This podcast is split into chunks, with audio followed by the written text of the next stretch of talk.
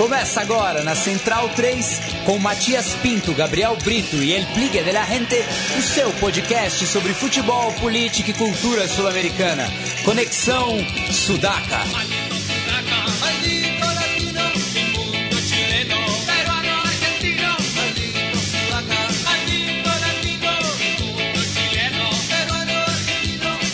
Buenas ouvintes da Central 3, está começando mais um Conexão Sudaca, ocupando e resistindo na sua placa de áudio. À minha esquerda está ele, Felipe Domingues, El Biglia de la Gente. Salve Biglia! Dale Matias, boa noite, boa noite a todos os centralinos, parabenizando aqui o nosso grande condutor, Pibe Matias, pelo seu aniversário aí do, do último sábado. Não, não confie em ninguém com mais de 30 anos, viu?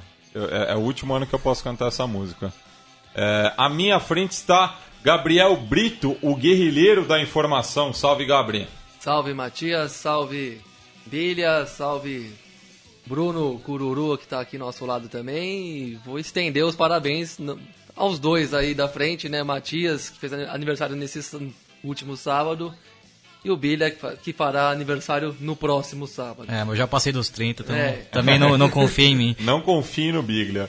E à minha diagonal esquerda está ele, que o Gabriel Brito já apresentou, mas vocês aqui do Conexão Sudaca não o conhecem. Então eu apresento Bruno de Oliveira, o Cururu. Boa noite, Matias. Boa noite, Bilha, Gabri, Central 3 e Vino al Pueblo Latino. E é um prazer estar aqui com vocês no Conexão Sudaca, que é um programa que eu escuto já tem um tempo. Do VVT ao Conexão Sudaca, essa tabelinha que eu adoro porque está aqui na minha querida Central 3. Bueno, Central três cores, né? É, Central é, três cores, é, né? Diria o outro. Mas chega de clubismo, vamos começar a falar de Libertadores. É, só lembrando os ouvintes que a gente está gravando o programa quinta-feira a partir das 9h40, ou seja, não teremos comentários sobre as três partidas de fundo. Cito elas. Bolívar e Boca Juniors, Colo-Colo e Atlético Mineiro e LDU e Toluca. Isso falaremos no próximo programa da semana que vem. Isso por uma questão de agenda, logística. Então, é, peço desculpa aos torcedores do Atlético Mineiro. Um, um abraço ao amigo Igor Costoli, que vai do Invasões Bárbaras, que já participou aqui com a gente e que vai escrever o relato desse jogo do Galo. Então, você, torcedor atleticano, pode acompanhar é, as nossas opiniões através do texto do Igor. Mas vamos começar com a terça-feira, que eu acho que foi o, o, o, dia mais fraco né, de, dessa semana de Libertadores, com apenas três jogos, mas com um dos favoritos já ao título. Né? Mas antes de falar de Nacional 2, Nacional de Medellín 2, Penharol 0, vamos falar com o jogo que abriu essa semana o empate lá em Manta em, dois gols entre o Emelec e o Olímpia. É, essas coisas do, do futebol sul-americano, o Olímpia mandou embora né, o, o Chique Arce, logo no começo da temporada. Muito inexplicável, porque o Olímpia vinha de ser campeão nacional em cima do Cerro Portenho, seu maior rival. E contratou agora o espanhol Fernando Robeiro, que chegou até as, até as semifinais da, da última edição da Copa Libertadores. É, ele já trocou o Bareiro, o goleiro titular, colocou o Centurion e esse goleiro foi muito mal no jogo, né? A meu ver, falhou nos dois Os gols. Os dois gols, né? É, o Emelec também não me deixou uma boa impressão, é, perdeu um pouco alguns jogadores, perdeu alguns jogadores importantes. É, e o Omar de Felipe, apesar de ter mantido o sistema tático, perdeu bastante a dinâmica e a, e a saída do, do Miller Bolanhos também é bastante sentida, né? Ele fazia uma dupla bastante interessante com o Reumena. E eu destaco negativamente também o, goleiro, o zagueiro Guagua do, do Emelec, que falhou também é, nos dois gols. Principalmente de... no, no segundo. No né? segundo gol, exatamente. Dois gols do, do Emelec do Jimenez, paraguaio, foi muito bem. É, no chute fora da área, uma antecipada do, do goleiro Centurion. Enfim, o Emelec vai brigar, um grupo bem e, acirrado também. Como, e, como que no último lance do jogo também teve uma bola no travessão que quase infarta o, o, os torcedores do Olímpia, né? É, o Olímpia agora está bastante complicado nesse grupo, né? Começou muito mal, é um grupo que está bastante acirrado como, como outros aí da, da competição. Como a maioria, né? Como a maioria.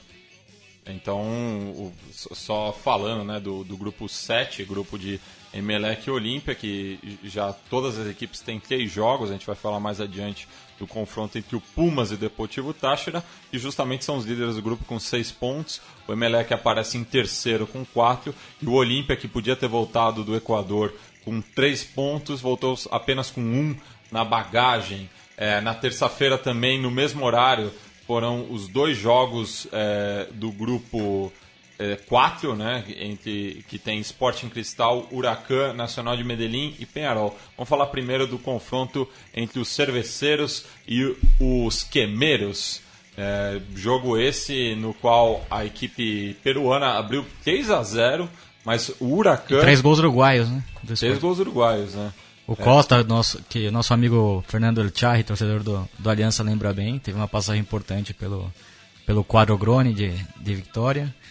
E o Sport Cristal com um time bastante parecido com o da temporada passada, né? Quando fez até alguns jogos interessantes, é, inclusive contra o Racing Avejaneda. E perdeu o uruguaio Chapita Blanco, né, que voltou para o Wanderers, mas que é um jogador muito interessante. Chapita Blanco, mas manteve o Lobaton, né, o veterano, que é um grande armador. Tem o Bajon, que é um volante que chega junto, é o titular da seleção. Interminável Lobaton. É, tem esse o, o, Gabriel Costa também, que, que é um bom jogador. O Revoredo, que tem próximo pela seleção, o goleiro Penny. E o Casulo, uruguaio, que racha bastante também. Era volante na temporada passada, agora está jogando como zagueiro. E, enfim, o, e o Huracan muito Evo, né? Foi buscar um 3 a 0 3 a 2 quase consegue um empate. É, o Enshop Ávila estava no banco, ele que é, o, é, a grande referência de área desse time, fez dois gols, é um, um atacante muito típico centroavante de ascenso argentino, né? Muito evo, muito temperamento. É, o Huracan sente a falta também do Pato Toranzo, que era o grande armador do time. O Montenegro não, não tem feito grandes partidas, apesar de ser um jogador também muito talentoso veterano, com história no Huracan.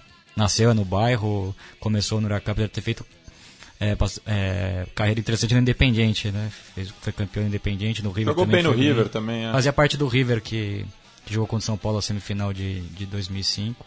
No banco, né? No banco, exatamente. O Huracan que vem, que vem bem nessa primeira fase, né? Conseguiu uma vitória contra o Penharol no Centenário. É, e agora tem dois jogos no, no Palácio do Co que pode credenciá-lo uh, a fase. Claramente é uma briga, uma briga direta pela segunda vaga entre o Sport Cristal e o Huracan, né? Porque é. o Penharol tá muito mal e o Nacional tá, tá voando, tá 9 pontos, tá 100%. Voando. Nacional é impressionante, 7 gols, uh, nenhum gol sofrido. Colocou o, o Penharol na roda, se bem que o, o primeiro gol, é, eu, eu acho que o Guru Seaga falhou. É... Mas estava maduro já o primeiro tempo. Sim, sim, sim. O gol era, era iminente é, acabou saindo no, no, chute despretensioso né, do, do Boca Negra, arriscou é, e acabou se dando bem, né? É, eu acho que a, do, dos jogos que eu vi até agora, essa trinca de ataque do Nacional, ela, ela vai prometer. Ela, ela, promete muito aí, assim, no, no, decorrer da competição, né? O Copete, o Ibarbo e o Moreno, eles fazem essa flecha, né? Que, que é essa seta de ataque na ponta do, do na frente, né, no esquema tático. Tem muitos times da própria que estão disputando a própria Libertadores que fazem, mas não conseguem a mesma efetividade do que esses três, né? O, o Marlos. Marlos, Marlos Moreno, Moreno é a grande revelação até aqui. Marlos Moreno, 19 anos, foi para cima o jogo inteiro. Acabou fazendo o segundo gol. Acabou fazendo o segundo gol. uma bela jogada, né? Bola de, de pé em pé. Sim. Numa falha do, do Luiz Aguiar, né? Que podia ter matado a jogada. Poderia. Aliás, ele foi muito mal, estava como capitão. Na, Os três volantes foram mal. O Tomás Costa, muito mal também. Na, na ausência do Forlan, ele que acabou vestindo a braçadeira, mas tá muito mal. Não lembra nem de perto aquele jogador. É, voluntarioso de 2011, quando o Penharol chegou à semifinal. Ele e o Nico, Nicolas Freitas, que são remanescentes da, daquela equipe, né, treinado pelo é, Diego Aguirre, atual treinador do, do Atlético Mineiro. É, então, a, a, vejo assim o, o, futuro do, do Penarol muito comprometido nessa Copa Libertadores. Apesar do bom começo, né? Empatando com o Sporting Cristal em Lima. É, mas eu esperava, eu esperava pelo menos do. Eu esperava do Penarol pelo menos uma postura defensiva nesse jogo especificamente, contra o Atlético Nacional, uma defesa mais sólida. Era o que eu esperava, mas é, se comentou muito na imprensa uruguaia, né, que o Penharol chegou muito cansado, né, lá na Colômbia, depois de uma viagem de 11 horas. E, e certo... só um parênteses, boa presença de público, presença. É, carboneiro, é, no Atanásio Girardot e uma bela festa também da torcida local com um mosaico é, que não é tão comum de ver aqui no, no nosso continente, mas principalmente é... lá no, no Atanásio Girardot. É, no Brasil domesticado até que está ficando comum se a gente se querer se conformar com um mosaico, já que as bandeiras não vão voltar nunca mais, né? Mas uma coisa é, corneta à parte, uma bela festa, um belo espetáculo nesse dia e um balanço do Nacional para cima do, do Atlético Nacional para cima do Penharol, assim, que ficou baratinho o, o resultado que acabou sendo. Né? E, até... e, e, só para não passar batido, uma arbitragem lamentável também do Weber Roberto Lopes, é, como sempre. É, o trio como um todo, be, né? Bem localista, né? Eu, eu acho que a expulsão do Novik no final do jogo, já com o placar garantido, é, não, não tinha razão de ser. Uma falta no máximo para amarelo. Bom a gente vai falar na quarta-feira, que eu acho que foi o dia mais é, polêmico no, no, no, quesito da arbitragem, mas fica aí a, a reclamação nessa terça-feira. Ururu, você ia concluir, perdão? Não, é no, no jogo do, do, do, Penharol mesmo, né? Esse, essa, essa coisa do cansaço que se especulou muito na, na mídia uruguaia, falando que o Penharol chegou cansado, que foi uma viagem difícil da, do, do, do, grupo né, carboneiro até a Colômbia, isso se, se pôde ver assim um pouco no segundo tempo. O Penharol que percebeu no primeiro momento a, a, as, as, as, investidas ofensivas do Nacional, que, é, que, que, são bem fortes, né? Percebeu que ia ser isso desde o começo e, se, e recuou completamente. E no segundo tempo não aguentou.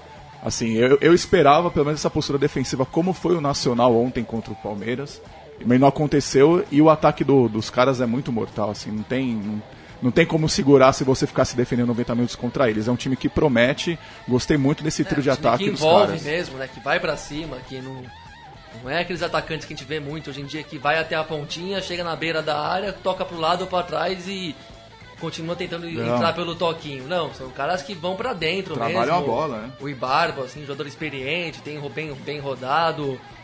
É um time bem e tem elenco também. Tem né? elenco, tem esse trabalho de bola coletivo e tem a individualidade também de alguns jogadores, né? Tem um bom conjunto aí para fazer uma campanha promissora. Tem o tal de Guerra, se eu não me engano. Alejandro Guerra, venezuelano. Esse, esse cara jogou muito bem contra o Penharol. Muito bem mesmo, jogou centralizado. Tem o McNally Torres, que eu, veterano. Que já é conhecido também. Agora é Mac, né? Tá, tá na camisa Mac dele. Torres. E tem Mac o, Sher Torres. o Sherman Cárdenas também que voltou nessa temporada. Os, os volantes também são bons, né? Principalmente o o Alexander Merria, né, que joga e, também e, na seleção. E só compartilhar um tweet do nosso camarada, o Flaco Amarelo, é, que, que, escreveu: Nacional de Medellín juega lindo, muy óbvio que não a ganhar la Copa. não, não sei, tem um pouco de secação aí, mas por enquanto eu acho que é, que é a equipe mais promissora, né? Fiquemos de olho no quadro Verdolaga. É, antes de passar para quarta-feira, Bíblia, o que estamos ouvindo ao fundo? Estamos ouvindo Papo Blues. Esse é o volume 1 do Papo Blues. Hoje na Argentina é, é o dia nacional do, do guitarrista. Aguante, aguante em homenagem ao grande Papo, que nasceu no, num Enquanto a gente tenta regulamentar dias nacionais do orgulho hétero, eles têm os dias nacionais do guitarrista. É muito diferente. É só um pouco de diferença. Foi né? sancionado pela, pela presidente Cristina Fernandes de Kirchner. É, dia 10 de março que nasceu o Papo, é, nascido e criado no bairro de La Paternal, sede do, do Argentino Júnior, a grande figura do blues e do, do rock pesado na Argentina. Tocou com, tocou com vários nomes célebres do, do, tocou, do prime rock é, mundial. Né? Primeira, primeira banda de sucesso foi a Abuelas de la Nada, tocou com Los, Los Gatos, no melhor disco dos Los Gatos, que é o Rock da Mulher Perdida, de 70.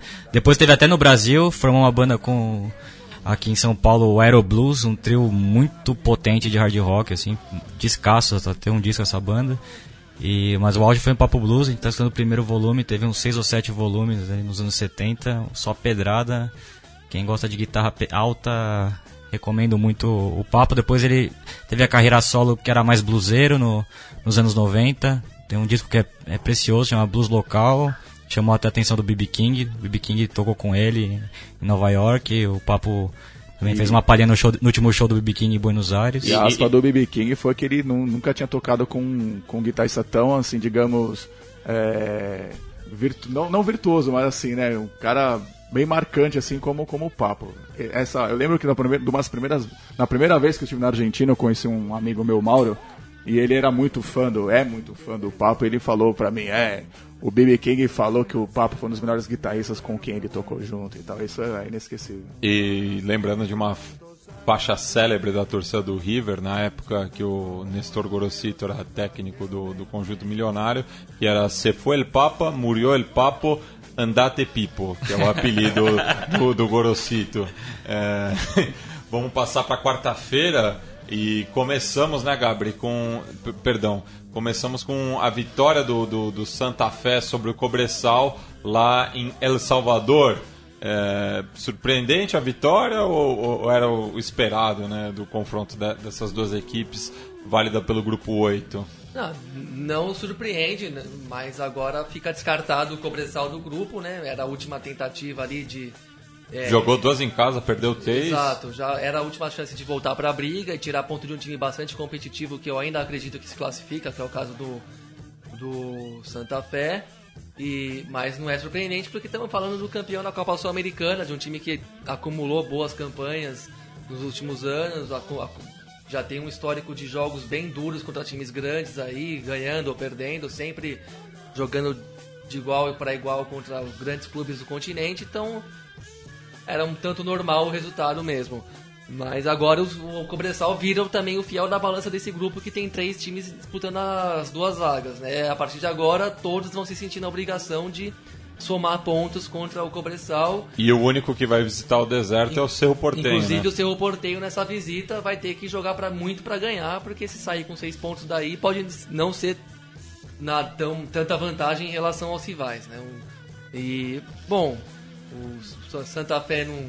Eu não vi o jogo, mas não, pelo que a gente acompanha do Santa Fé, que o jogo foi muito cedo no horário brasileiro, né? Mas pelo que a gente acompanha do Santa Fé é uma vitória. E se, se eu não me engano, não foi transmitido aqui também. De novo, então. É. Porque o The Strongest, quando jogou nesse mesmo horário contra o Trujilhanos, Trujilhanos, e quando o Melgar passou. jogou com o Independente Del Valle. É, lamentável, né? Liga, Liga Europa passa cinco jogos ao mesmo tempo, mas a Libertadores não pode passar isso ao mesmo tempo. Mas, posto isso, placar normal, não surpreende. O Santa Fé tendia a começar a impor o seu futebol, merecia ter ganhado do seu Porto na primeira rodada e está com uma pontuação melhor.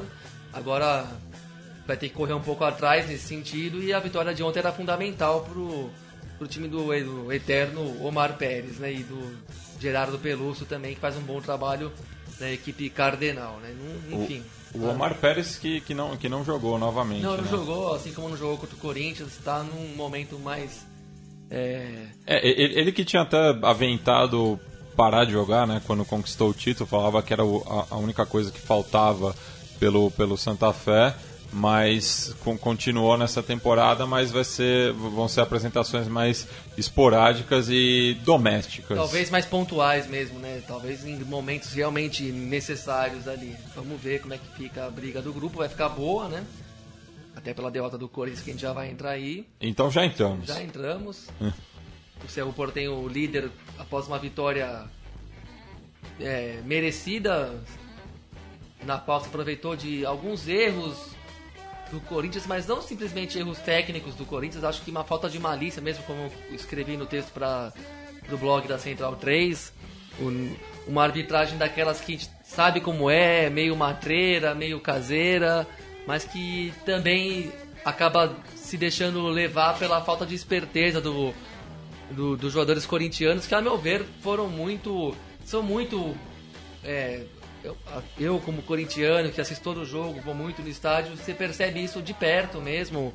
É um time excessivamente doutrinado pelo, pela questão tática e pela questão da postura coletiva.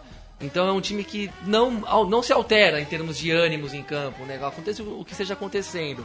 Segue a, a doutrina Tite, né? Vai jogar fora de casa, joga para não tomar um gol no começo, como conseguiu realmente evitar naquela jogada que o Dias, especialmente, apareceu, driblou a zaga e ficou de frente para o Cássio, que fez uma defesaça, e a partir daí o Corinthians se assentou bem no jogo, tomou conta, o Giovanni Augusto e o Luca foram se soltando, o, o, o Alvinegro achou o 1x0 num rebote que o goleiro do Cerro falhou mesmo, deu um rebote totalmente indevido ali pro meio da confusão, o André aproveitou bem, colocou para dentro, vinha fazendo um bom jogo o André, tem condição de crescer, levando em conta que o Wagner Love demorou seis meses para jogar e acabou fazendo 14 gols no Brasileiro e sendo campeão.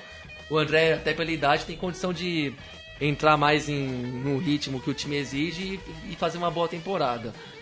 Fez um, perdeu um gol que seria mataria o jogo se ele faz aquele gol aos 44 do primeiro tempo no lançamento do ótimo lançamento por sinal do Giovanni Augusto, que eu acho que é um jogador que vai crescer um pouco ainda no Corinthians. Ali, aí sim, eu acho que o jogo ficava sob controle. Aí voltou para o segundo tempo já confiante no resultado, confiante na postura mesmo, tática, de segurar, de não dar muito espaço, mas o Cerro acabou marcando um gol de empate logo de cara, numa jogada pelo lado esquerdo, onde o Cerro se criaria muito, né? O Wayne é um jogador que tem muita dificuldade para marcar. O Cerro Portinho entendeu isso, explorou muito aquele lado, fez o gol de empate numa jogada no, no Beltrán, um centroavante que lembra muito o Santander, né? Do Guarani do, do Paraguai, forte, fi, é, inteligente taticamente. Mas teve muito mérito na cabeçada dele. Ah, foi muito bem, uma ótima cabeçada. Não tem muito o que falar desse gol, apesar do ser um jogador que marca amigo mal. A dupla de ataque é interessante, Mas dois jogadores assim, com muito físico, né? O Luiz Leal e o Beltrán. Pantera Leal, que, que um jogador. time que faz os seus méritos também, não é tudo, não, é, não se trata de dar aquela versão típica da, da mídia brasileira, né? De ah, o Corinthians falhou muito, mas no Brasil tem tudo para ganhar bem, e é porque é superior e o seu Portem é fraco tecnicamente. Não, são dois times parelhos tecnicamente. O Corinthians também é fraco tecnicamente, né? mas depois desse desmonte todo. Já não era um time maravilhoso, mas que encaixou muito bem e com jogadores inteligentes em 2015, mas se não era uma máquina de craques, em 2015 não é esse ano com aquilo que era basicamente o banco de reserva sendo titular que vai ser um time bom, né? E, e com esse pacote atleticano dá uma força, mas também não é nenhuma maravilha. E a partir daí a expulsão do André é injusta, né? Os dois cartões do André é injustos, aí que eu digo que uma, uma certa malícia e uma questão da arbitragem muito caseira também, né? Muito cartão pro Corinthians, que passou o primeiro tempo inteiro contra o Santos na Vila. Então tinha habilidoso, veloz, sem fazer nenhuma falta e chega no Paraguai faz. É, é muito disciplinado, né? Oito, esse time, é um time do Tite. Historicamente bastante disciplinado, tomar oito amarelos ainda que metade tenha sido justa, tem muita coisa estranha aí, né? Oito amarelos é. Qualquer jogo é estranho. Qualquer jogo, qualquer time, qualquer perfil de arbitragem é estranho. Oito amarelos para um e um amarelo para outro quando os times se bateram mais ou menos por igual, né? O Dias mesmo ficou bem à vontade, deu uma chegada no Bruno Henrique que eu não considero que era para expulsar nem nada, mas que podia ter tomado um amarelo pelo menos.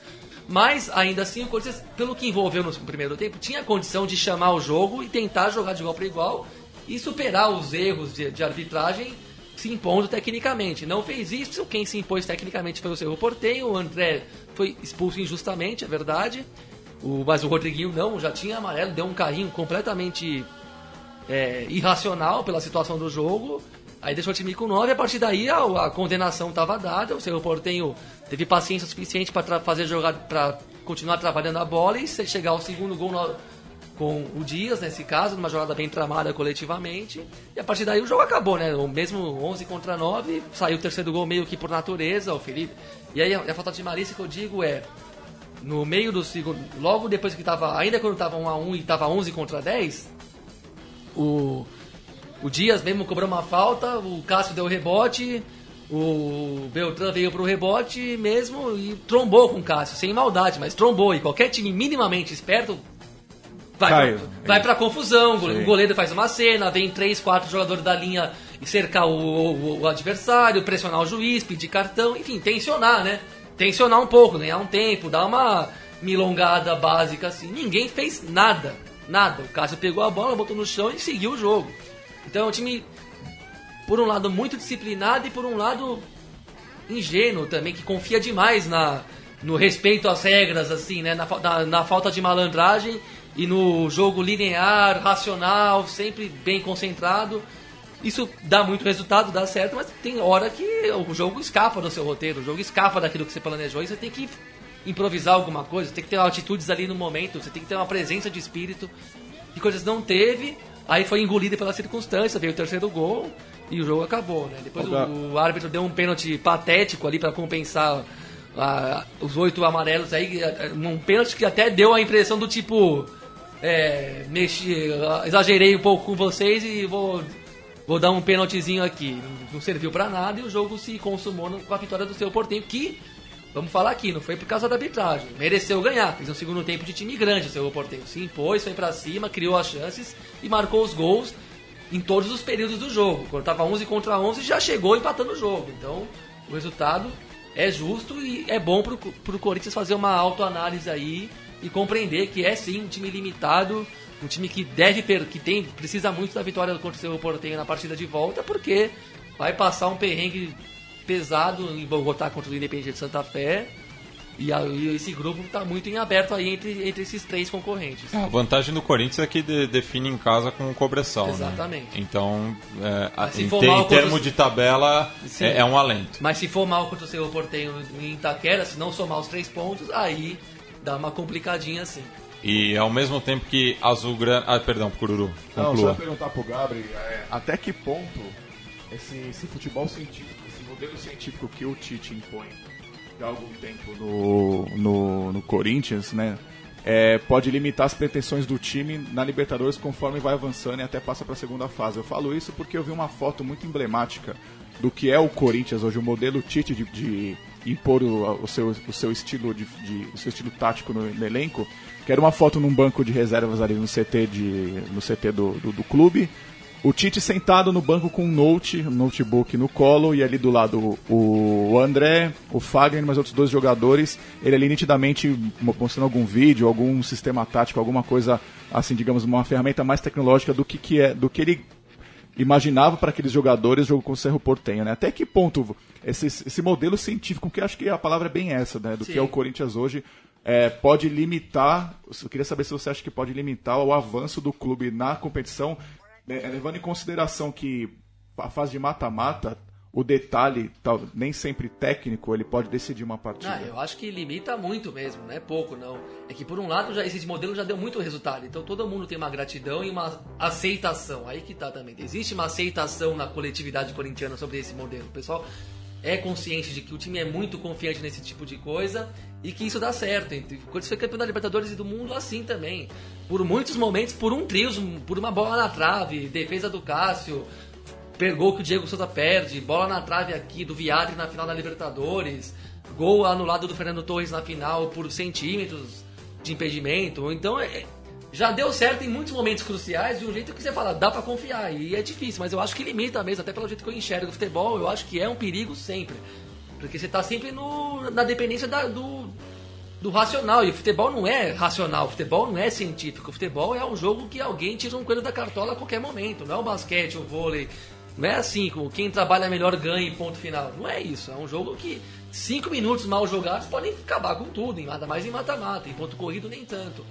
Mas eu acho que é um limitador e é uma. Só que é uma limitação irreversível. Esse time não tem recurso técnico e, vamos dizer assim, é, espiritual para reverter isso.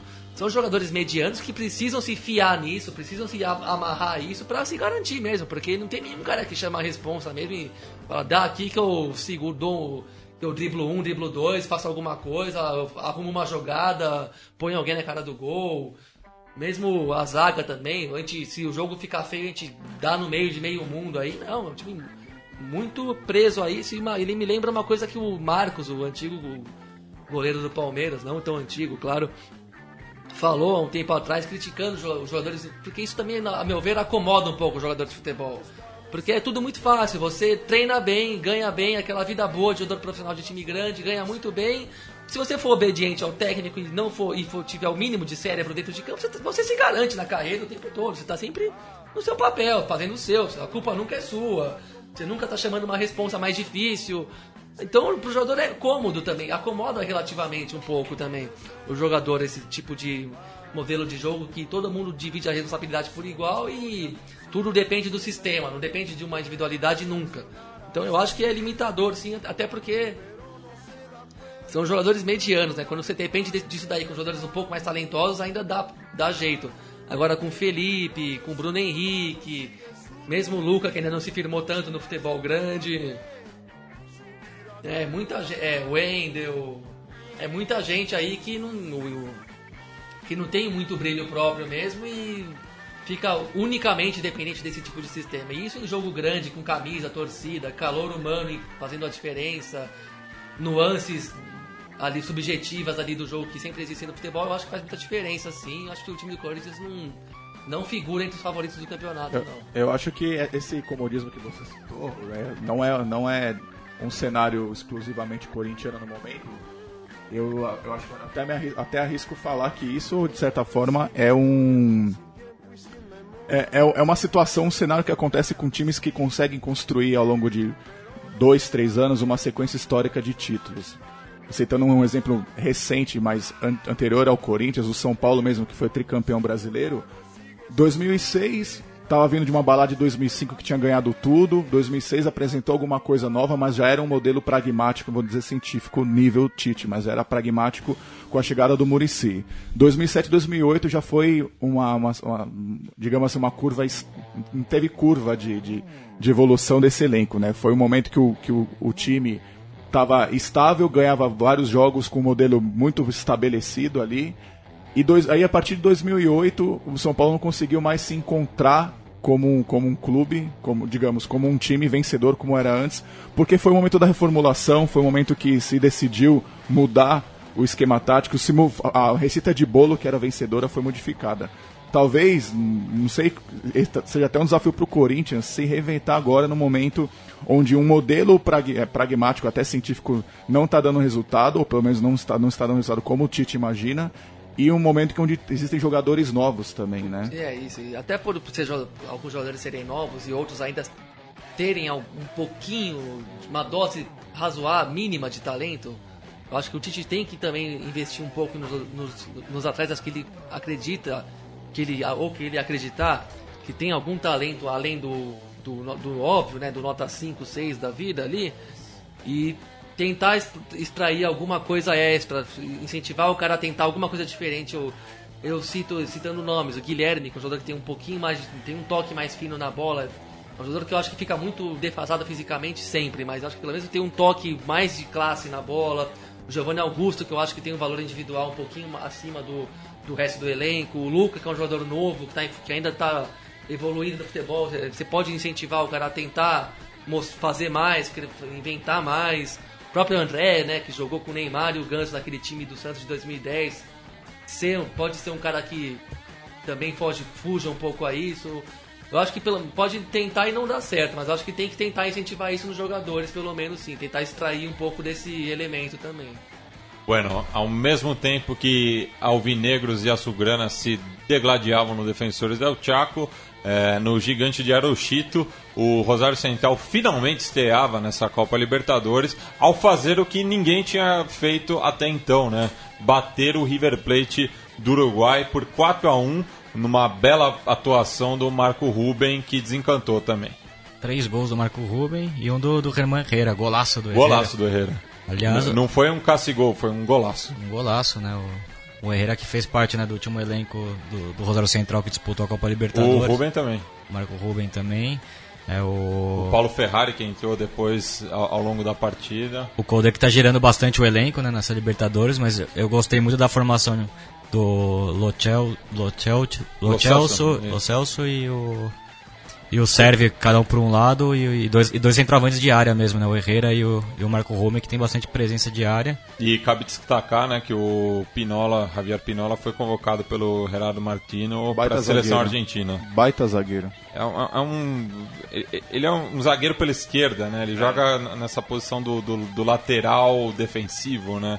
Mas vem cumprindo muito bem, né? O, Ele e o Donati, bela dupla. de- o, o que na Argentina chamam do, do Teis, né? Ele joga... Ele, ele, ia- ele chegou a ser cogitado no Flamengo, não deu certo, né? Sim, Parece. não, mas tá louco, né? Jo- Jogar Libertadores pelo Central, uma equipe bem armada, ou ir pra esse Lille, que é o Flamengo. Mas é curioso isso que o Matias falou, né? Da formação de, de camisetas nas, nas defesas argentinas, É, né? o 3 é. É, o 3 é o lateral esquerdo, o 4 é o lateral direito. Ah, né? co- Como algumas E equipes o no seis. Brasil usam, né? O Fluminense, o Santos, que já, já- já usaram isso. por, por uma época. É né? tipo o Scaloni, lembra do Scaloni na, na Copa de 2006 pela Argentina? Ele era aquele cara ali que é um zagueirão, mas ele fica no canto. Eu lembrei de um personagem humorístico da Argentina que é o Weber Luduenho. O Gabriel deve lembrar do. Genial. Genial, né? Que ele era o, o lateral direito do, do Chaco Forever. e, e ele falava que ele era o el último 4, né? O slogan dele que era o último lateral direito firme que, do, do futebol de ascenso. Não, mas o Pinola é um excelente, um excelente defensor, assim, no- na partida contra o Palmeiras, ele saiu jogando várias vezes, sabe? É, é- é igual o Gabri fala assim, hoje em dia a gente é tão carente de certas coisas que antes eram abundantes no futebol que a gente vê um zagueiro saindo com a bola de cabeça erguida assim, acaba sendo um destaque, né? É que ele era lateral esquerdo, né? Jogou muito tempo na Alemanha como, como lateral esquerdo, muito veloz, né? É só na Alemanha também pra ter um lateral esquerdo desse tamanho, né? Pelo amor de Deus, são quase uma unidade Panzer, né? Bueno, e fechando a, a rodada né, de, de quarta-feira, tivemos também o outro jogo pelo grupo 2, no qual o Palmeiras foi derrotado pelo Nacional em plena. É, em, em- em- pleno. Eu não sei nem mais como eu chamo, né? Fala Allianz Parque, o antigo palestra, enfim. Vocês entenderam. Foi derrotado lá na rua Turiaçu, o que agora também chama Palestra Itália, né? Rua Então não dá nem para mais dar o logradouro direito. Enfim, é, vitória surpreendente, né? Mandar um abraço para nossa convidada da semana passada, Maria Demos Laura sorte Bucci. Nacional? Falei para ela que a gente é pé direito. Daí ela falou, não entendi. Aí eu falei, tá, a gente é cábala. É, entrevista- somos mufas. É, e ela falou que se for assim, ela dá entrevista toda semana. E, aliás, bela entrevista, eu tive a oportunidade de, de- de acompanhar como ouvinte do Conexão Sudaca. E é, é legal, né, você ver um clube sendo a vanguarda aí, no, colocando uma mulher como, como dirigente de uma equipe de, de primeira linha do futebol. É, o Nacional que tinha deixado boa imagem no- nos outros dois jogos. É, uma dupla de ataque bastante rápida, esperta, né?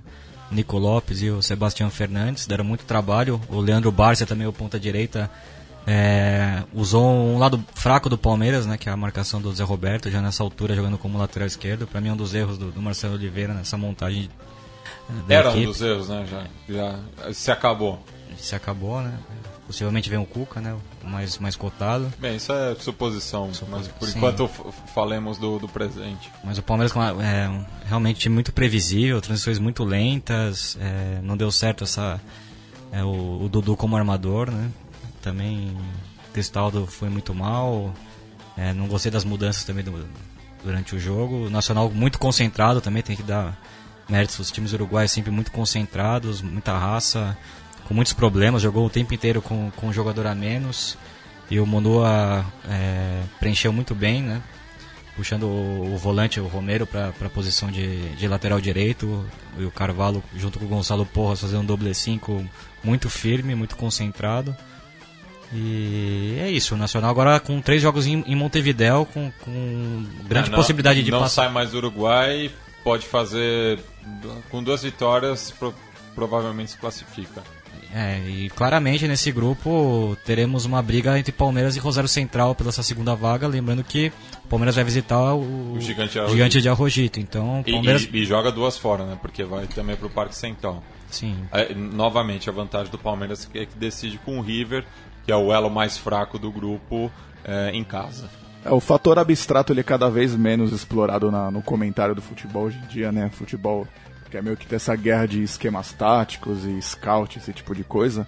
Mas eu, eu, eu na partida, eu acompanhei os 90 minutos, da, os mais de 90 minutos né, da partida do, do Nacional com o Palmeiras aqui em São Paulo. E o que se, pelo menos o que eu vi é que o Palmeiras, o elenco do Palmeiras, ele é um elenco que ele não é tão limitado tecnicamente, mas é um elenco que não consegue ter leitura de jogo ao longo do jogo sabe? Eu acho que mentalmente, o, o- não sei se o grupo não tem, digamos, cancha de Libertadores, ou pelo menos não consegue enxergar a partida no decorrer do jogo para poder implantar um estilo de jogo. O gol do Palmeiras, por exemplo, saiu numa bola trocada pelo chão, que é o forte do Palmeiras com os jogadores que tem. Só que, de- só que pela, pela pressão do gol que tomou do Nacional e depois na- já veio o, segundo em seguida, o time começou a dar muito balão, começou a se desesperar, o Vitor Hugo começou a subir demais, entendeu? Assim, eu acho que o time não tem essa leitura e no banco também o, o Marcelo Oliveira não é um treinador que, digamos, ele consegue enxergar isso e mandar, mandar os jogadores colocar a bola no chão ou pelo menos passar essa informação para dentro do campo, né? Eu não sei se vocês, se vocês concordam com isso, mas o Palmeiras pelo menos passou essa impressão para mim, uma coisa que já estava acontecendo contra o Rosário Central. A vitória mascarou de certa forma um pouco isso. O Palmeiras foi muito afobado e conseguiu o resultado porque o, o Tchatcho Kudê colocou o Central para frente, tô perdendo um de, de um, tô perdendo de cinco e vamos que vamos. Eu acho que essa a vitória mascarou um pouco essa deficiência de comportamento de jogo que esse elenco do Palmeiras não tem e o Marcelo Oliveira não conseguiu passar isso, embora tenha sido campeão do- de um torneio que era mata-mata, que foi a Copa do Brasil no passado. É, mais de 30 cruzamentos no segundo tempo, Mas é, né? é todo jogo, umas marcas absurdas de cruzamento de jogo. Já teve jogo que foi cruzamento de 50 cruzamentos, 60 cruzamentos. O Rosário Central é o que o Bruno aqui falou. O time foi cercado, cercado pelo Rosário Central em vários momentos, assim, de ficar os 11 atrás, correndo atrás da bola, porque o Rosário Central tocava e se girava o jogo, eh, comandava as ações mesmo, e o Palmeiras sem saber o que fazer quando pegava uma bola de volta. Palmeiras, o Palmeiras só tem um recurso, parece, para jogar. Agora com o Marcelo Oliveira, né? Agora vai mudar. Só, só tem um recurso, a intensidade. É pegar, abrir na ponta, lateral e la- lateral e meia, o meia aberto pelo lado, pelo, pelo respectivo lado. Trabalham junto, um ou dois toques, bola na área. Um ou dois toques, bola na área. Um ou dois toques, bola na área. Uma coisa, assim, impressionante. E ficou bem claro quando entrou o Alexandre, né? Pra Jogou, fazer segundo, bem jogou o esse jogo. segundo sabe? tempo inteiro. Jogou o segundo tempo inteiro. Consagrou uma defesa... Com um jogador a mais e passou rápido o segundo tempo. E com o Egorém improvisado como zagueiro. É, né? o time não tem a menor frieza pra trabalhar uma bola, pra tocar uma bola pra trás, pra buscar uma tabela pelo chão. Fez o gol pelo chão e continuou cruzando 500 mil bolas. É isso, jogou feito um bando. E como tem bons jogadores individualmente pro padrão do futebol de hoje, um elenco que, se você for pegar na América do Sul inteiro, tá entre os 5, 6 melhores com certeza. Não é tô aqui ganhando a Copa, do Bra- a Copa do Brasil jogando esse mesmo futebol de verticalidade cega, mas ganhou. Não é à toa, é, sabe? Tem, tem recursos pra fazer um jogo diferente, pra fazer um jogo com para variar o repertório. E é uma coisa impressionante mesmo, como rifa, rifa, rifa e rifa a bola e não acontece nada, e não percebe que não tá acontecendo nada e não muda o jeito e pronto. Até o final, jogando bola na área. E quase achou o empate ainda, que seria uma bela de uma mentira empatar aquele jogo na bola que o Lucas chutou na trave, né? Que, que, é, que é o maior símbolo do que foi o Palmeiras ao longo do- da partida, né? O desespero, a ânsia de querer marcar a qualquer custo. O Rosário Central mesmo é o maior exemplo do que deveria, pelo menos, ser a postura do Palmeiras como, como mandante num, jogo de Libertadores. O, o Rosário Central, é, com o placar atrás do placar, 37 do segundo tempo tocando a bola. Como se estivesse ganhando, pelo menos empatando, sabe? Eu acho que falta isso pro Palmeiras, né? Assim, talvez isso seja algo que tenha que vir de, de alguém mais experiente, ou até mesmo do banco, mas foi o que faltou ali, né? Acho que, sabe, você jogando mandante em casa, a torcida a favor, um time que com a bola no chão, repito, é um time bom, veloz, né? Tem jogadores para isso. O Gabriel Jesus entrou muito, é, jogou muito bem essa partida, fez o gol, etc. E o, e o elenco se perdeu no primeiro gol do Nacional, foi um time que veio com uma proposta clara de se defender e foi muito eficiente nas chances Não, que e, teve. e o segundo gol, se você, for, se você for ver o segundo gol, é inaceitável de tomar. O pessoal toca a bola na intermedi... não, no meio campo, você já tomou um gol, você já tem que ficar um pouco esperto. Aí o, o, o cara que fez o lançamento, que eu não vou lembrar agora quem foi que lançou a bola do segundo gol, ele ameaçou to- tocar a bola pro centro, o Vitor Hugo já saiu em disparada para marcar o cara que ele achou que receberia a bola. E deixou o Aí ele atacou o, jogador sem bola e abriu um buraco, veio outro de trás, recebeu o lançamento, saiu de frente pro gol e fez uma, uma, uma- uma- assim, uma, uma loucura mesmo. Deu um momento Davi Luiz contra a Alemanha, sabe? Do nada eles deu um pique pra frente e abriu um buraco monstruoso na defesa e tomou um gol ridículo de tomar numa- nessa circunstância, na, na Libertadores, onde se exige, se exige mais sangue frio, mais calma, mais inteligência tática, né? E uruguaios são mestres em é, jogar tática e mentalmente bem, né? Não só taticamente, mas jogar e sentindo o que está acontecendo em campo ali, lendo tudo o que está acontecendo no campo. E com um a menos ali quando o Futili foi expulso, né? Sabe, eu, eu achei muito interessante a postura do Nacional ali, que não que a gente- a gente sempre tende a pensar que é um time que vem como franco atirador e no final das contas é o time que aproveita muito bem as chances que teve, né? Já teve uma bola na trave ali num calcanhar, o cara de costas ali quase fez o gol, a bola foi na trave. E, a- e a finalização, do, eu esqueci o nome do. É, um, até, um, é até jovem o jogador. Nico Lopes, né? Isso, Nico Lopes foi substituído depois. É, foi muito frio no- no- nos arremates que teve ali em gol, sabe? E o Palmeiras, eu acho que, assim, não é um, não é um time ruim. É mais aquela, que- aquela, aquela coisa de, assim, de aproveitar essa derrota que teve agora em casa, que é uma derrota que, que eu, eu acho que foi já anunciada na partida contra o, o Rosário Central, de, de se fechar e pensar, bom, vamos analisar agora o que nós temos de ruim, o que nós temos para melhorar para as próximas partidas. Ainda dá tempo, só que assim, agora sem o técnico vai ficar um pouco complicado porque já é um elemento negativo que tem para conturbar ainda conturbar ou pelo menos tentar desestabilizar o, a, o dia a dia do Palmeiras. É, só pra dar o crédito, né? Não poderia deixar de dar o crédito e não conseguir dizer quem deu o lançamento do segundo gol, talvez porque pela censura da mídia brasileira. Bom, assistência de Gonzalo, de Gonzalo Porras. Belíssimo. O. Gonzalo. O Gonzalo, né? Que o Gonzalo tem só um pouco de Gonzalo no É. futebol sul-americano, né? Tem só uns dois, né? Mas tá aí, foi o autor do passe pro gol. Do Bárcia. Bueno, e só fechando a rodada de quarta-feira, teve a vitória do Deportivo Táchira sobre o Pumas por 2 a 0 e chega é surpreendente, né? O Tátira sempre forte lá em São Cristóbal, a segunda vitória em casa. É, teve uma derrota como visitante e o, o Tátira tá firme, né? É uma, uma briga bastante interessante no, com o Emelec pela, pela essa segunda vaga. O Pumas também é muito forte jogando no México. Mas lembrando que o Olímpia faz dois jogos também em Assunção. Sim, pode ser Não, não, não tá descartado, né? Afinal, é, a diferença pro, pro, pros líderes é de 5 pontos e. Menos a distância para os outros dois líderes, né? Que tem É. já seis pontos. É, pra mim, o Emelec corre bem por fora. Acho que o Pumas. Não, o Olímpia. O Olímpia, corre por corre bem fora. por O Emelec. Eu acho que, que o Emelec tem mais chegada que o, que o Tátira. Sim, certamente, porque tem- vem disputando já ao longo dos anos a, a Copa Libertadores. Correto. Passar para quinta-feira, no qual a gente vai falar apenas né, do, do, do jogo entre River Plate e São Paulo. É, já que três quartos da bancada é formado por São Paulinos, o empate é um resultado a ser comemorado?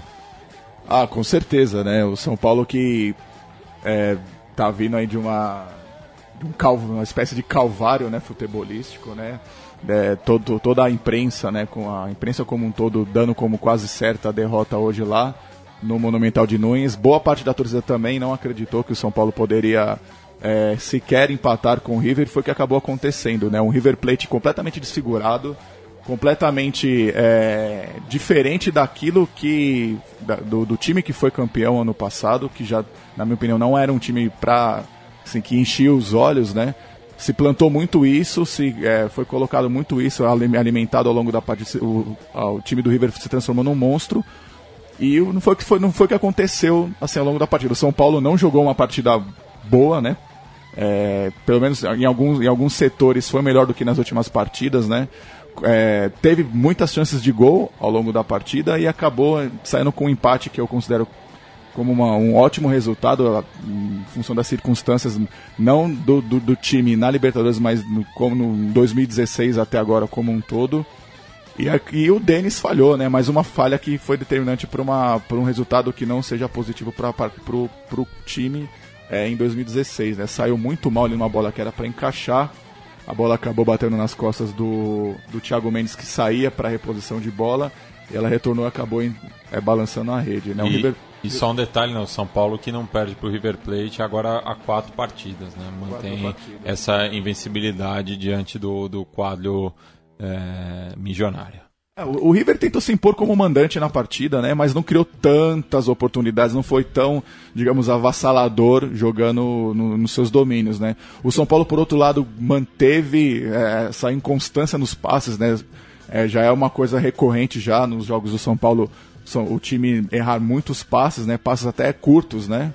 E apostar muito no balão, né? Apostar muito na jogada lateral, já olhar para a área e alguém cruzar contrariando aquilo que o Paton Balsa tenta implementar como filosofia de jogo, né? Que é essa seta, essa trinca de atacantes na frente ali com Caleri centralizado, Centurion por um lado, por um lado e Carlinhos ou até Michel Bastos do outro que acabou entrando hoje no, no decorrer da partida.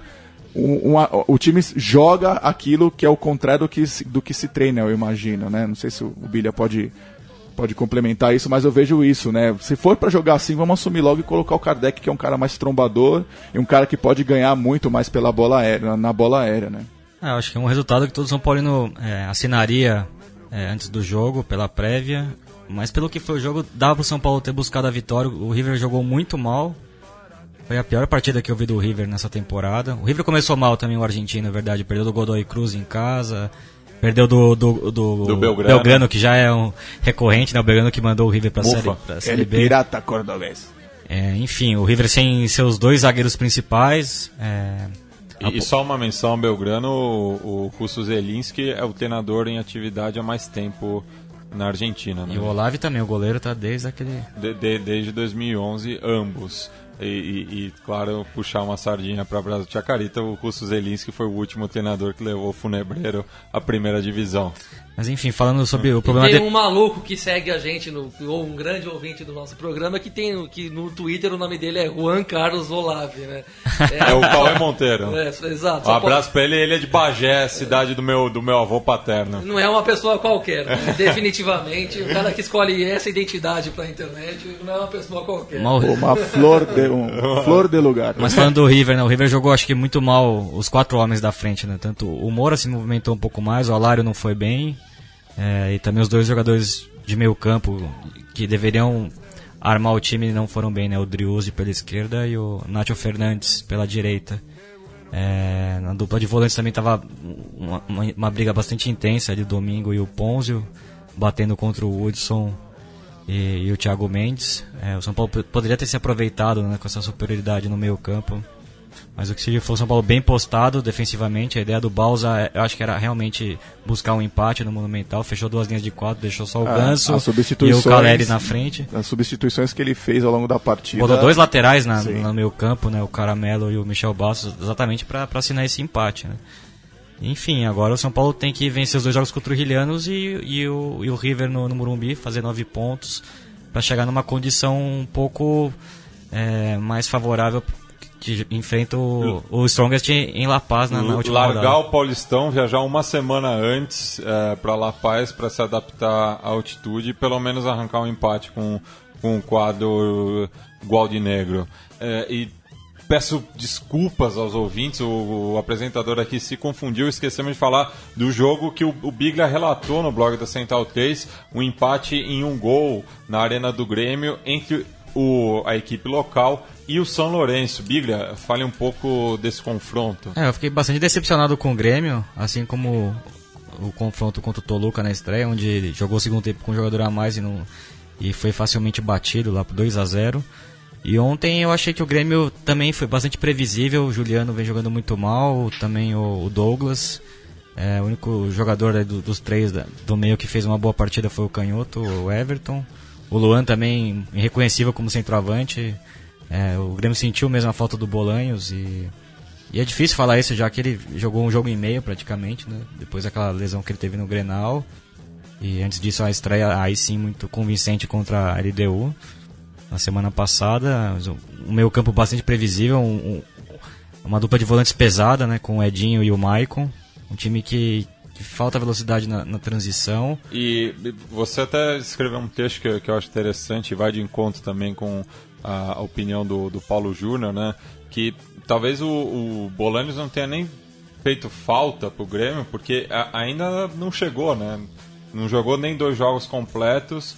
É muito cedo para falar, claro, é a maior contratação do clube na temporada, mas é um jogador que não aconteceu ainda. Sim. Então o, o Grêmio está trabalhando basicamente com o que ele tinha na temporada passada e repito, o Roger Machado faz um bom trabalho, é, faltam-lhe peças, mas é, eu acho, por exemplo, que essa atuação do Grêmio contra o São Lourenço é, foi até melhor do que a da LDU, apesar do resultado.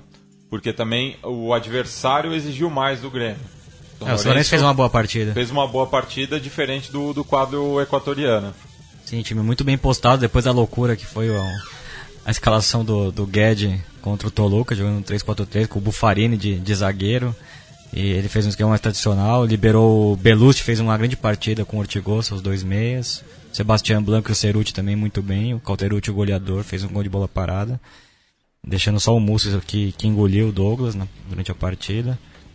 O São Lourenço mais cauteloso e eu acho que o Guedes também assinou um empate, né? Ele sabe que na terça-feira terça agora o São Lourenço recebe o Grêmio, vencendo, ultrapassa o, o, o tricolor gaúcho na, na disputa, um grupo muito acirrado, muito acirrado mesmo com, com o Toluca e o LDU que, que jogam nessa quinta-feira. E, enfim, o Grêmio que deve futebol, é, eu esperava mais do Grêmio, até por ter mantido a base e o seu treinador, e, e bastante regular nos jogos principais, né, nesses três primeiros meses. Então, só repassando a tabela da próxima semana. Começa na terça-feira, dia 15 de março, às 19h30, com dois jogos, no qual o Independente Del Valle recebe o Melgar no Equador, enquanto que o Cobressal viaja a Bogotá para enfrentar o Santa Fé.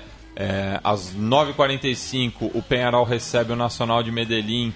É, e, por sinal, falando em Penharol, é, a, uma, uma junta jurídica lá, lá em Montevidéu aprovou hoje o decanato.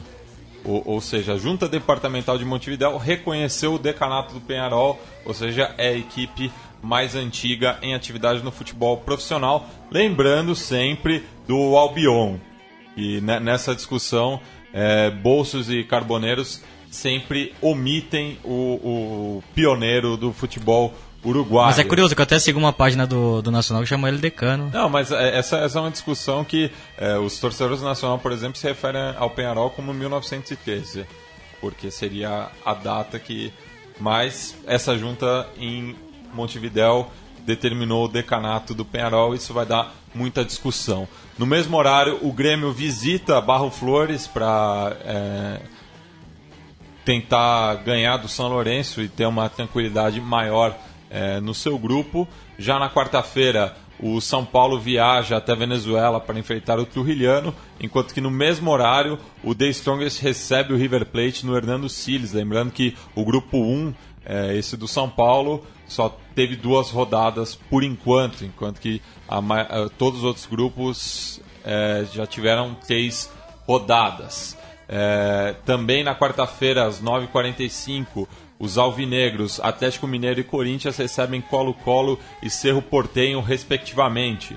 Passando para quinta-feira, é, o River Plate do Uruguai recebe o Rosário Central, provavelmente em Paysandu, já que é mais próximo da fronteira argentina. E o Emelec visita o Olímpia no mesmo horário no Defensores del Chaco. Fechando essa rodada, às 9h45, o Nacional recebe o Palmeiras é, no Parque Central, enquanto que o Deportivo Cali faz o mesmo diante do Racing. É, essa semana, né, jogaram todos, estão jogando, estamos gravando na quinta-feira, então joga o Atlético Mineiro, já jogou o Grêmio, mas jogaram todos os brasileiros e a gente vai passar para o quadro Recuerdos de Pacaraí, porque na Libertadores você não apenas torce, você seca também. Recuerdos de Ipacaraí.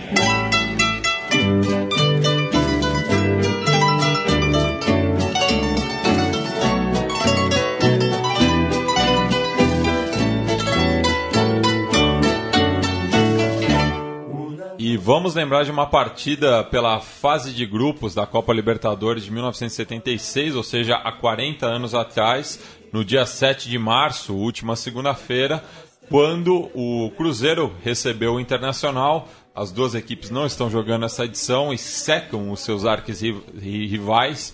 É, mas naquela ocasião, o quadro Celeste de Belo Horizonte recebeu o Colorado de Porto Alegre em uma partida que terminou com o placar de 5 a 4. Vocês imaginam um jogo entre brasileiros terminando com esse placar nos dias de hoje? Ah, improvável. Eu acho improvável. Citando o, professor Lucha, o, o, medo de perder tira a vontade de ganhar. De ganhar Não foi esse caso, então vamos aos melhores momentos é, nesse áudio da TV Cultura. Vai ter que pagar 50 dólares. Joãozinho bem aberto na sua posição. A entrada batendo, marcando! Com a linha, pé esquerdo. Joãozinho cruzou. Manda no chão. A linha, pé esquerdo marcando. Cinco minutos no Mineirão. Cruzeiro 1. Um, a linha. Zero Internacional. Finta bem, veja o Cláudio aterrando mais uma advertência, agora o cartão. Ele já foi advertido uma vez, Cláudio. Daneio tocando, procurando palhinha nas costas de Figueiredo, não acontece mais nada. Olha lá, tirando! O gol do Cruzeiro foi Palinha, não foi Figueroa. Palinho, autor do gol. Perfeito, Batista. Houve sim a falta de aviso a Figueroa.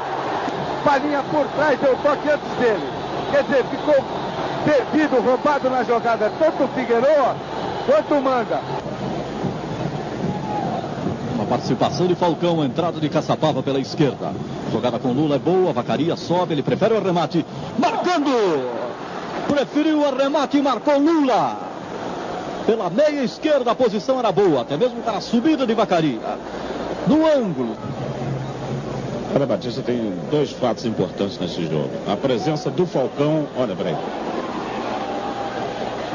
Joãozinho, roubou de Caçapava, tem Figueroa, tem ângulo atirando, marcando o Joãozinho. Ele roubou de Caçapava. Ele tinha ângulo. Quando o Manga foi fechado. Joãozinho, 21 minutos e 30. Marca para o Cruzeiro. Três Cruzeiro. Um Internacional no Mineirão. Uma jogada de talento, uma jogada de arte, de artista do jogador Joãozinho. Macaria. Lula buscando a ponta. Moraes com ele. Ainda Lula. Tem Flávio mais atrás. Ajeitou. Pé direito, atirando, marcando. Valdomiro entrando pelo meio. Pé direito. Na jogada inteira de Lula. Vetendo Moraes. Dois Internacional. Três Cruzeiro no Mineirão. Darcy Menezes. Falcão. Se a jogada for com Valdomiro, pode ser certo. Veja Valdomiro pela direita. Cruzamento é forte, tocando, marcando contra. Zé Carlos. Marcando contra Zé Carlos, três internacional. Três Cruzeiro no Mineirão. Houve indecisão ali, o Zé Carlos acabou tocando contra o seu próprio gol. Vamos aproveitar aqui, Batista, eu estou aqui ao lado do Minelli. Minelli, deu para acalmar o time, o intervalo, e o time voltou mais consciente jogando o futebol que sempre apresenta. Internacional, inexplicavelmente, fez um começo muito ruim. Aqueles gols que nós tomamos prejudicaram bastante a equipe e fez com que a equipe tivesse que se amoldar ao Cruzeiro, que passou então com, com a vantagem no marcador a bloquear e jogar de contra-ataque. Agora nós igualamos o marcador e se não fizermos besteira igual essa que fizemos agora, Lei. Está tirando, marcando a falha do Caçapava. Minelli estava vendo e dizendo, se não tivermos defeitos como esse, olha aí. E o público olhou. Viu a bola na rede. Lula. Bem o Lula. Macareia. Cruzamento é bom, buscando Escurinho, tocando. Escurinho marcando Ramon. Pela meia esquerda. Ramon completando. Escurinho tocando. Quatro Internacional, quatro Cruzeiro no Mineirão. Ainda Nelinho. Quer virar o jogo. Consegue com Joãozinho. Vendo o Valdir lá perto agora. Deu bem o corpo, Valdir.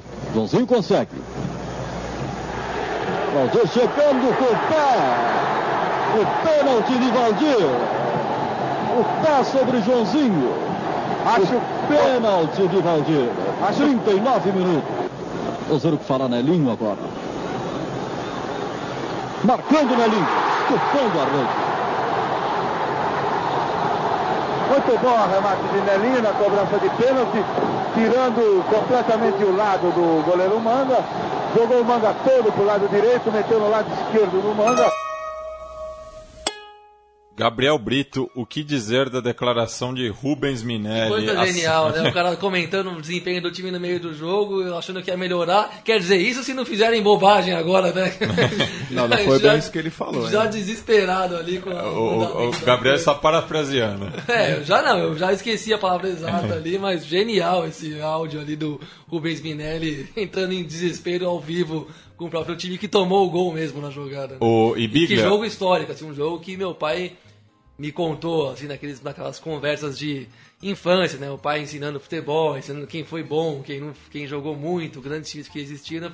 Me contou desse jogo lá atrás e que bom que existe o YouTube mesmo. e Felipe Bigliaz, essa foi talvez a pior partida de Dom Elias Figueroa com a camisa do Inter, né? É, então você mandou esse. É, olha esse- os adversários dele também, né?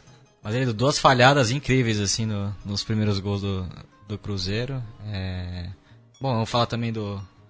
É... Bom, e, e, só repassar a, a, as escalações né, desse jogo, né? O Cruzeiro local no Mineirão, abarrotado com 65.463 pagantes, que deram uma renda de 793.407 cruzeiros. Eu não sei se isso era dinheiro ou não, mas imagino que sim é, no qual a equipe local alinhou com Raul, Nelinho Moraes, Darcy Menezes e Valderlei, Zé Carlos e Eduardo, Roberto Batata, Isidoro entrou ao longo da partida, Jairzinho, Palinho e Joãozinho. O treinador era Zezé Moreira, enquanto que a equipe visitante é, foi a campo com Manga, Cláudio Duarte, que meu pai chama carinhosamente de Cláudio Gago, Valdir entrou no seu lugar ao longo da partida, Figueiredo, Hermínio e Vacaria, Caçapava e Falcão, é, Valdomiro Flávio, Ramon entrou no lugar, do Minuano, Escurinho e Lula. E esse Cruzeiro já não contava com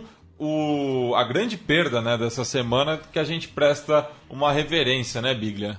Isso aí, Roberto Perfumo, é, que começou sua carreira no Racing, Racing campeão argentino e da Libertadores de 66, é, 67, né, campeão nacional em 66, da, da Libertadores e do Mundial Interclubes contra o, Celtic é, em 67. Um time que, se não me engano, tinha como capitão Alfio Basile. É, a dupla de zaga era exatamente Coco Basile e, e Perfumo, esse, esse Racing histórico, ele Equipo de José, que perdeu no ano passado o goleiro também, Agostinho Serras, grande ídolo do Racing. É, o, o Serras que jogou no Brasil jogou também. No Brasil jogou no também. Santos. É. Jogou no Santos no, na última fase do Pelé, né, dos anos 70 também. E depois ele foi muito importante no Cruzeiro. É, e, e, no Ganhou River. quatro títulos mineiros, quer dizer, três campeonatos mineiros e uma taça de Minas, Minas Gerais. E depois no River também, no, num time histórico, comandado pelo é, Amadeu Labruna. Que inclusive perdeu a final da Libertadores para o próprio Cruzeiro em 76 e que era um time repleto de jovens, é o Mostaça Melo, que é, outro vozeirão clássico. Beto Alonso, Beto Alonso e Rota Rota Lopes. Rota Rota Lopes e tinha ele lá como, como grande caudilho da defesa, já experiente.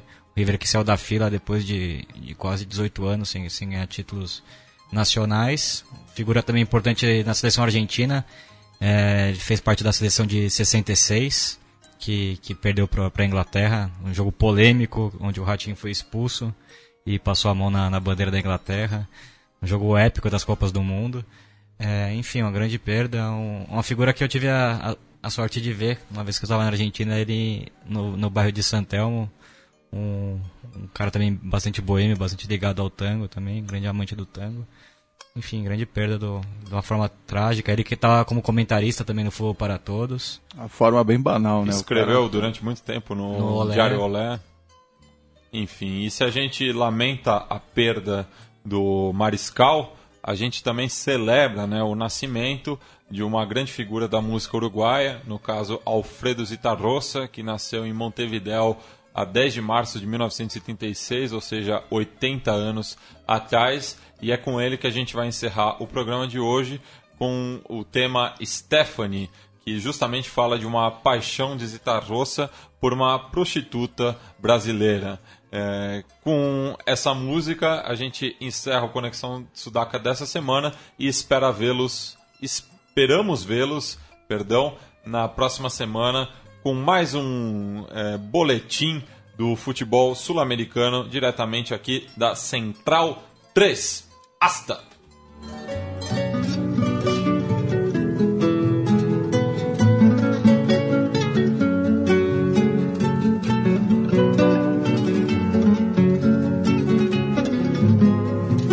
No hay dolor más atroz que ser feliz. Decías anoche, oh dime por favor, bésame aquí, Stephanie. Sé que tu corazón fala mí y eso es dolor, Stephanie.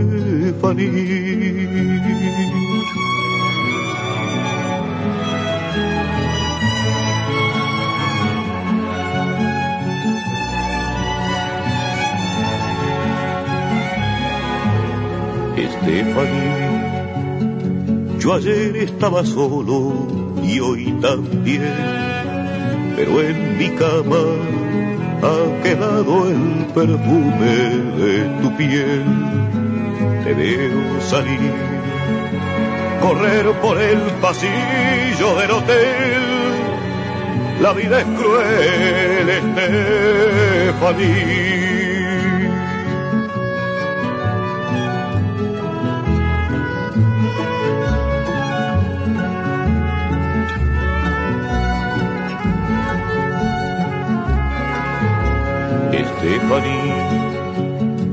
Hay una sombra oscura tras de ti, de tu ternura. Recuerdo la mirada azul turquí, los pies calientes, tus palabras de amor en portugués, pero no a ti, Estefanía.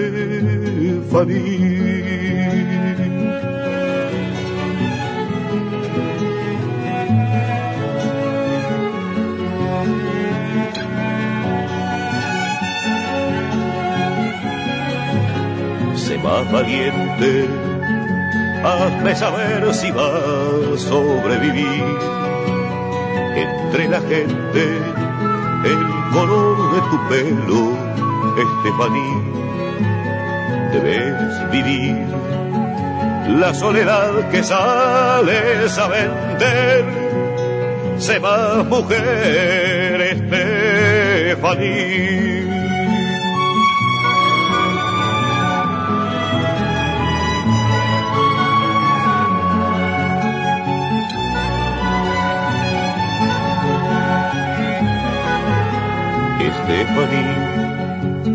Yo tampoco te quiero más tu amor.